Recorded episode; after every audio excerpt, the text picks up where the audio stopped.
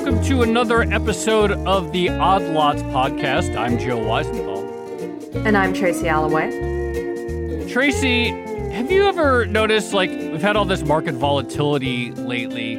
And regardless of what we're talking about, it feels like the action that we see in the trading of the US dollar is central to almost every conversation that we have. Yeah, that's true. It certainly feels like, uh, well, from my position in this part of the world in Hong Kong, very close to China, it feels like a lot of the emerging market volatility and weakness has definitely been pinned on the dollar recently. Right, exactly. And it's also kind of weird because basically everything is priced in dollars. So I've always had a hard time wrapping my head around what is a move in the US dollar versus what is other stuff moving around priced in the US dollar. Does that make sense? Oh no, this sounds like a currencies episode, and you know that currencies are my least favorite thing to talk about because, as you point out, everything is always relative. Right. It's kind of like if you're standing on Earth, then you say, oh, the sun is rising and the sun is falling, depending on the time of the day. But we know that in the universe, the sun doesn't actually move at all and everything moves around it. And I've always sort of kind of thought of the dollar this way. Like sometimes we talk about the dollar going up and down, but sometimes it seems like it might make sense to just talk about everything else that's priced relative to the dollar. And the conversation always kind of hurts my head. I would broadly agree with that. And of course, the financial system revolves around the dollar, and the dollar holds that very special position in the financial system, which is that it is the world's reserve currency, which gives it an extra layer of complexity. Isn't that fun? Yeah. So both of us get our uh, head hurt by currency uh, conversations and trying to wrap our head about around the role of the dollar in the financial system. So I'm very excited about the uh, guest we have on today. We're going to talk about how to think about valuing currencies, how to think about valuing the dollar with a long time veteran expert in uh, the world of currencies. He is Marc Chandler. He's a managing partner at Bannockburn Global Forex, and he is going to break it all down for us today. So, uh, Mark, thank you very much for joining us. Thank you.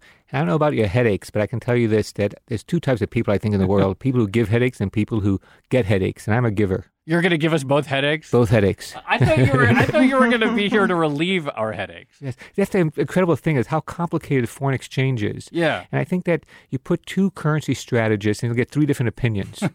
and I think that that's the, the challenge with it. I think that you guys hit it in the sense that currencies are central, the dollar is central, but valuation. You know, when you think about stocks and bonds, there's a clear model of valuation, either an earning stream free cash flow, breakup value, replacement costs, all more or less agreed upon models to evaluate equities. And you can do the same thing with fixed income. Uh, MBAs, uh, economists can uh, project the future value of the earning stream.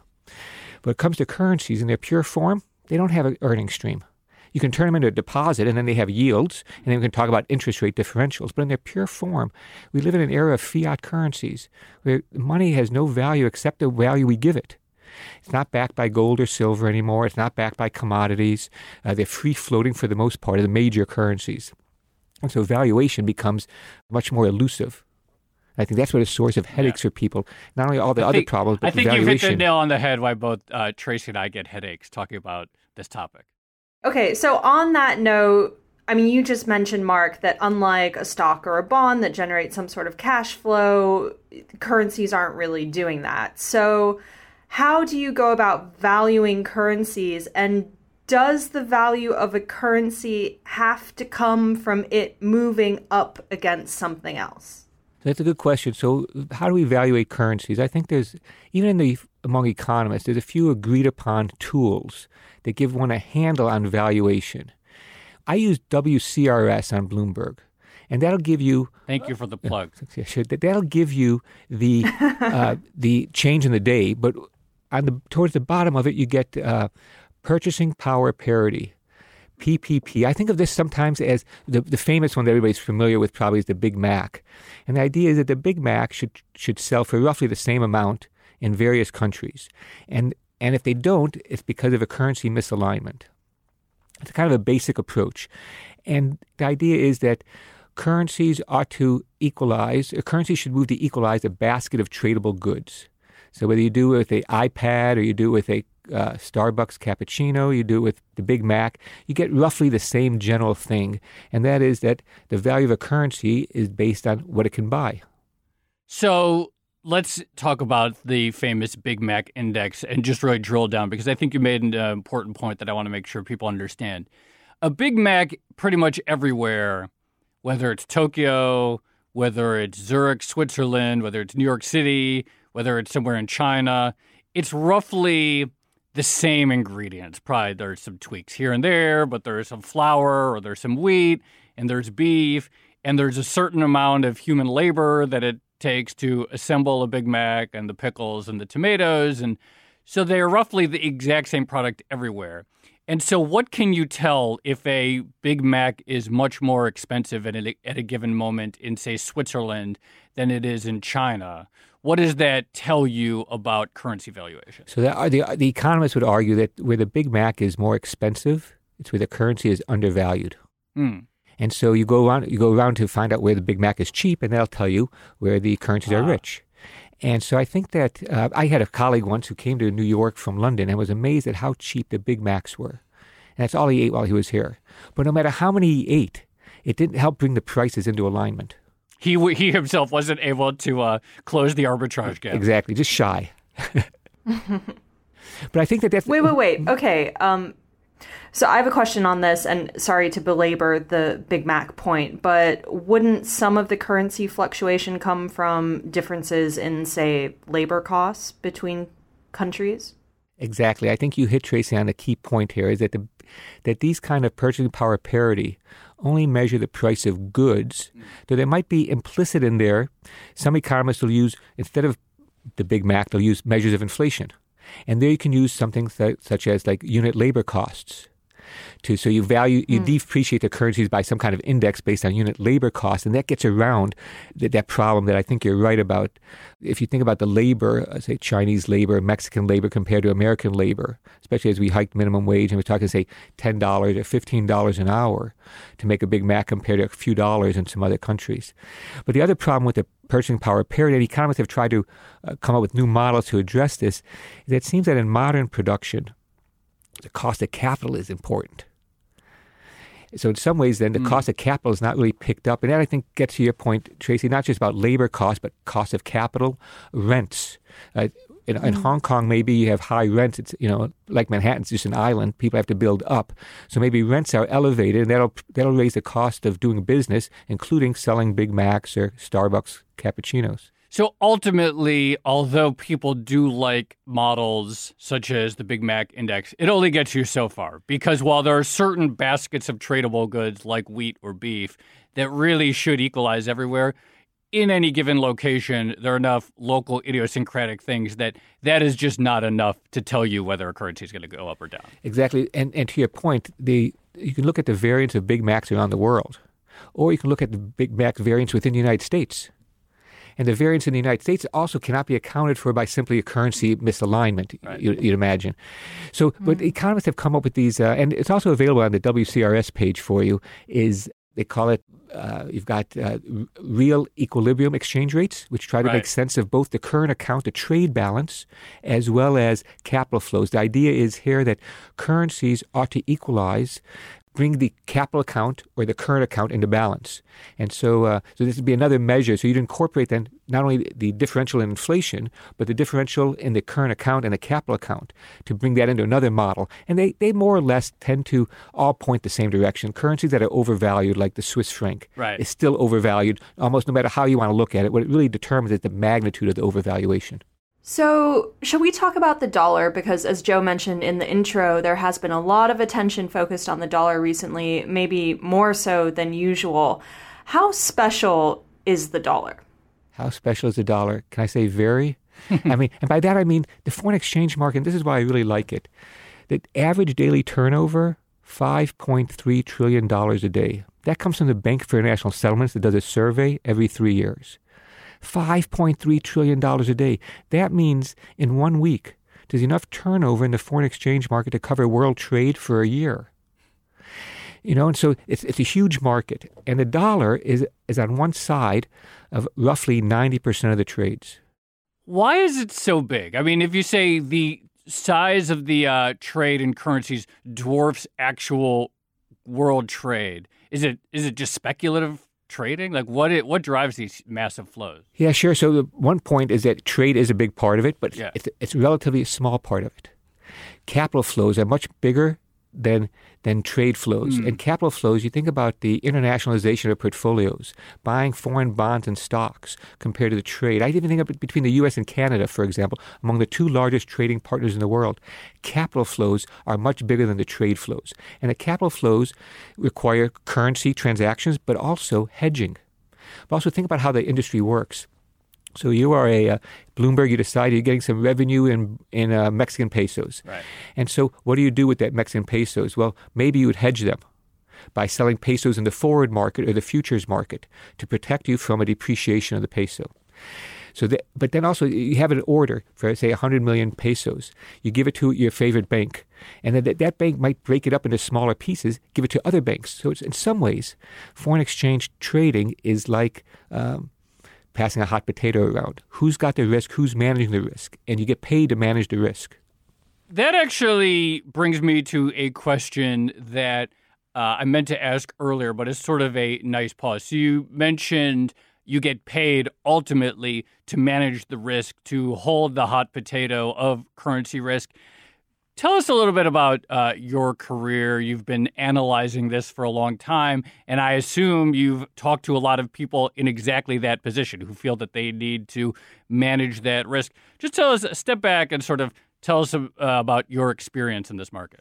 Sure. So when I first got out of school, the only thing I do is write. I had two graduate degrees.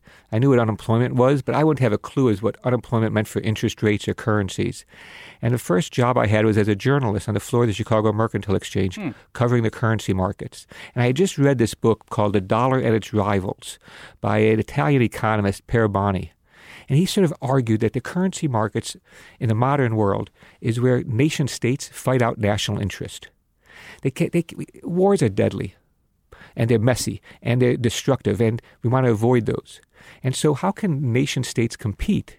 And so, from Parboni's views that I really took early in my career is that the currency markets is that arena in which the national companies, national corporates, national financiers would fight out national interest. And uh, from being a journalist, I found out that the markets reward people to have an opinion. And it's funny about having an opinion. You don't have to be right. The idea is not so much being right, but uh, sometimes it's offering a. Uh, I think I think you had recently sent out a tweet or a note about how poor economists are at forecasting the future. it's sort of like that old Yogi Berra story about how difficult it is to forecast, especially about the future. And I think it's true, but I think that the value added of strategists like myself, and I don't claim to any great track record in forecasting the day to day moves, but I think that the, the value added comes from trying to explain the framework how these different variables are interacting. So providing a like a framework of which variables are important, which aren't important, trying to help people navigate this minefield. And so from there, I just became uh, from one analyst job to another, banks, hedge funds, and I've oftentimes gotten to trade myself, whether it's at prop desks, at a hedge fund, or having a small fund myself. And I find that analyzing the market is one thing, and trading it is a different is a different set of skills. Like, does it really matter fundamentally whether the euro is at one thirteen twenty five or one thirteen fifty five? Not really, but it could matter a lot to your daily P and L or to your, Yeah. to your own position. And so, knowing like stops, technical analysis, what are short term movers like market positioning, uh, put call ratios versus long term fundamental drivers. And I think it's hard for, especially early in my career, I thought it was very difficult to manage both having a short term view say I think the dollar is going to fall, but a long term view, I think the dollar is going to go up. And how to manage those. I think that's tricky, as well as then taking positions with your views or having to take a position against your views.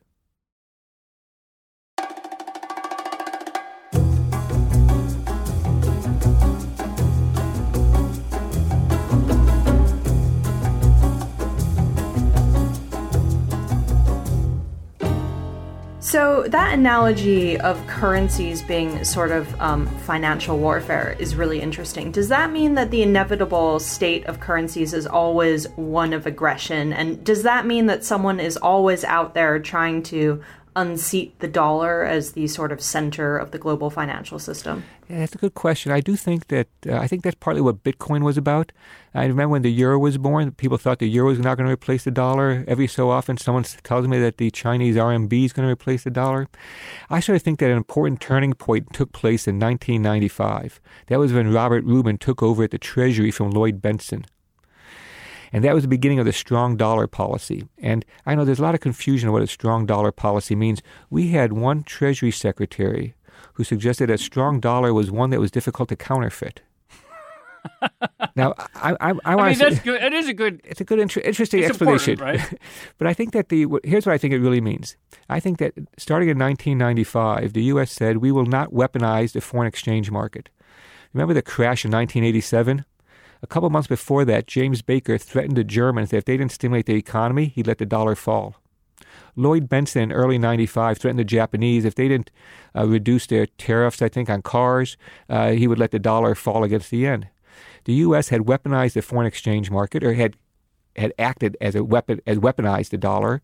And after 95, uh, there's been an agreement not only for the U.S., but through the G7 and then ratified by the G20 not to use the currency markets as a weapon. And that the way they say it is something like let the markets determine exchange rates. So it's not that the policy is to have an always strengthening dollar.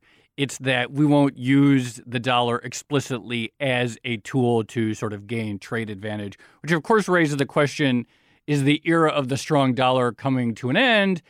Trump clearly talks about the uh, the currency market different than his predecessors. I think it's safe to say. Yeah, I think that uh, Trump uh, veers on uh, w- trying to re weaponize the foreign exchange market, but I, I've noted that other policymakers haven't taken his bait yet. Yeah. There's some stuff around the edges, but nothing that I would describe as really weaponizing the currency markets. Even some of Trump's comments, I'd say, because they were ignored, it takes two to tango. Because his comments were ignored, I think it helps mean that people are trying to like uh, look beyond those kind of provocations. But I do think that it is possible that we go back into the sort of dog eat dog world and we weaponize the foreign exchange market. And I think there's talk about that. That's why I'm so sensitive when I see people talking about currency wars. Because it's sort of like an arms control agreement. We could blow each other up, Russia or China. We can blow ourselves up many times over. But we've agreed not to use certain types of weapons. And I think that's the same thing in the foreign exchange market. The arms control can break down with a different leader, with a different set of circumstances. I mean, there did seem to be some confusion. Uh, maybe there still is, uh, but certainly in the first few months of Trump becoming president, it seemed like he himself was confused about whether or not he wanted a strong dollar or a weak dollar. Do you think he's leaning towards one side now? And what's the difference between the two? Or what does a strong dollar mean for the U.S. economy versus a weak dollar? Well, I think that I, I can't really speak to Trump's state of mind. I mean, who can? But I, I, tend to think that he's just more opportunistic. Sometimes when a strong dollar looks like it's going to, as a vote of confidence in America, he likes it. And when he sees it, sees U.S. corporates complaining about a strong dollar and impact on earnings, he doesn't like it so much. But generally, I think that what, we, what people I think want is not a strong dollar or a weak dollar, but they want a dollar that's like appropriate for where we are in the business cycle. I mean, why do other countries accumulate treasuries? They typically accumulate treasuries because they're preventing their currencies from strengthening, which is preventing the dollar from weakening, which is preventing, say, other macroeconomic adjustments.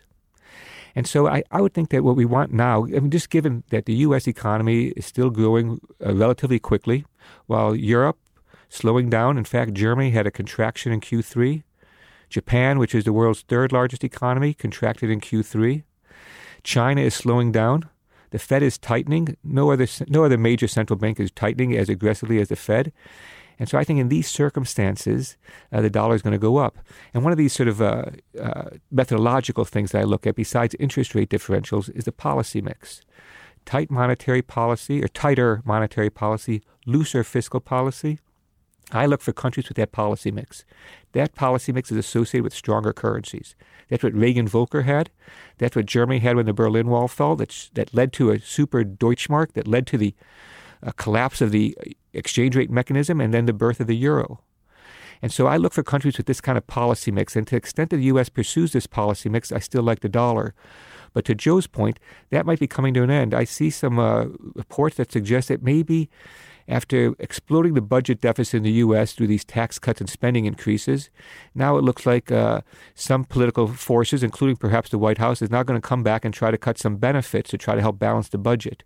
So if the U.S. goes from tighter monetary, looser fiscal to the opposite, Fed pauses, maybe has to cut rates, government goes from fiscal expansion to fiscal tightening, that might be trouble for the dollar. So, big picture, and you mentioned the Reagan Volcker era. One of the things that you and I have talked about when you've uh, come on TV a few times is this idea of like three recent big dollar bull runs. So, Reagan had a really big dollar bull run, Clinton had a dollar bull run. You talk, I think we first started talking about the current bull run, really, definitely under Obama, and it's continued through Trump big picture, like how long could it go, and what drives sort of multi-year sustained shifts in the price of the dollar? Yeah, that's why one of the things I really like about the foreign exchange market. In some ways, it's forgiving, and you have these long-term trends. Mm. And unlike, say, currency, uh, unlike interest rates or bonds, which are much more tied to the business cycle, yeah, currencies, because as you were saying, currencies are partly relative value. How do we know it's the dollar moving, not the euro? Right. Or how do we know it's the dollar, not the Mexican peso? I think that's where the art of it comes in, and you try to look at what the c- context of it matters. So, in, in, my view, I'm anticipating the dollar to continue to rel- be relatively firm through the middle of next year. Around the middle of 2019, I expect the Federal Reserve to pause and when the and we don't know the, when the Fed pauses, we don't know it's going to pause in the sense that they, so they say they the June meeting and they don't hike rates in June. Is that a pause? Or how do we know they won't hike rates in July? So the Fed will have to indicate to us that they're pausing. And sometimes in the past, the Fed has done that by hiking rates 50 basis points or cutting rates 50 basis points to sort of, sort of end it with an exclamation point. But I'm thinking this time the Fed just pauses, lets us know they pause, and around that same time, I think we'll see other countries, uh, for example, the ECB is talking about raising interest rates possibly at the end of next summer. So around the time the Fed pauses, theoretically, the ECB could raise interest rates. And I think that there goes my uh, big divergent story, and there goes what could be the so the tipping point, the end of the big dollar super cycle. So if that were to happen, would those moves the, the corresponding moves in the fx market would those just be telling us something about where those respective economies are in the business cycle yeah i, I think that not just the business cycle tracy but i also would think about like monetary policy you know um, i think that sometimes that interest rates and currencies are both prices of money so I think that in general, there's two explanatory models that economists or strategists use. One is the external balance. Countries with a trade deficit or current account deficit ought to have weaker currencies, so the theory goes.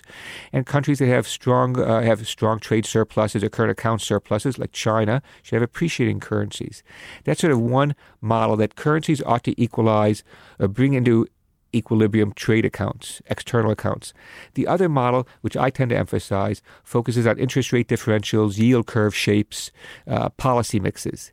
And right now, the U.S. premium, you know, sometimes people talk about this uh, exorbitant privilege the U.S. has having the dollar as a reserve currency. But the, and oftentimes that exorbitant privilege was lower interest rates. But right now, the U.S. is having much higher interest rates, almost record high interest rates against Germany. It's got near record high interest rates against Japan. There's no privilege here. The U.S. is hmm. paying a higher interest rate because the market's demanding it because of strong growth, higher inflation, and lots of supply. And so when those change, I think we have to be sensitive to that, watch those changes, and change the view on the currencies. Let's tackle one of the big questions that you alluded to earlier, which is the perennial obsession with will the dollar one day be dethroned by another currency? Or or maybe in theory, will we live in a sort of multi-reserve currency world where there's no single uh, there's no single dominant currency? And of course, right now, if there's one currency that people talk about as theoretically one day posing a challenge to the dollar, still obviously uh, the Chinese currency, although it's nowhere yet. What would it take for that to happen? For the whatever that means. I don't even know what it means for sure, but whatever that means for the dollar to be dethroned in some way, what would it take for that to happen? Yeah, sure. I, th- I think about this a lot because I mean, not only are we living in a time where the U.S. power, where we've seen the rise of other countries, where the U.S. share of world GDP is not what it was, say, 20, 30, 40 years ago. So, under what conditions can the dollar be dethroned as the as the numeraire, as the number one currency? I had two scenarios. One is if the U.S abdicates And in some ways, that's what some people think that's what Trump is doing. Right. And we see this among some other economists too. Free trade's not in U.S. interest. Having the reserve currency of the world is not in U.S. interest. It's expensive. There's more money, dollars, in circulation outside the U.S. than inside the U.S. How can you manage your economy like this? So it's, it's possible that we abdicate. We just say we no longer want to do this. And one way we would do that is by making it more difficult to trade U.S. treasuries, which is where the reserves are really held in. Another scenario would be if there's a compelling alternative. You know, we both use the same kind of keyboard, Q W E R T, right? right? And if you said to me, this is not really a good keyboard, it's not ergonomically sound, you hurt your wrist, you get carpal tunnel syndrome, all these bad things happen, you've got a better keyboard. It can't just be a little bit better, it's got to be a lot better for me to make this transition. And so having something that's just as good as a dollar is not good enough. It has to be superior. And right now, I don't really see anything superior. Superior might be a, a country that has less of an external deficit, has low. You know, the U.S. has a debt to GDP of close to 100 percent. So he's finding a country that has less debt, external surplus. You say, well, maybe this country could be a better currency for the long-term store of value. I don't see a compelling alternative. And I know some Americans, they worry about China. But when I talk to Chinese officials, they know they're not even in the game yet. If, this is still early days. They think time's on their side. But we're not going to see it. I mean, it central banks move at like glacial speeds. And we're talking about the dollar being, say, roughly six or seven trillion dollars held in reserves in treasuries versus a couple hundred billion held in Chinese currency. Right. So we, we if, if, it takes a long time, and I think that, that we really need a clear alternative. And I thought maybe some people thought Bitcoins was going to be it. Uh, I remember the euro. People thought now that it was an alternative. China, I, I just don't see something that's compelling enough to say that the depth and breadth of the U.S. Treasury market can be replaced by anybody. Well, Marc, on that uh, forward looking note, on that speculative note about the future of currency, uh, thank you very much for joining us. And although I'd say you did sort of give us headaches, I do think you actually clarified some really important topics. Thank you.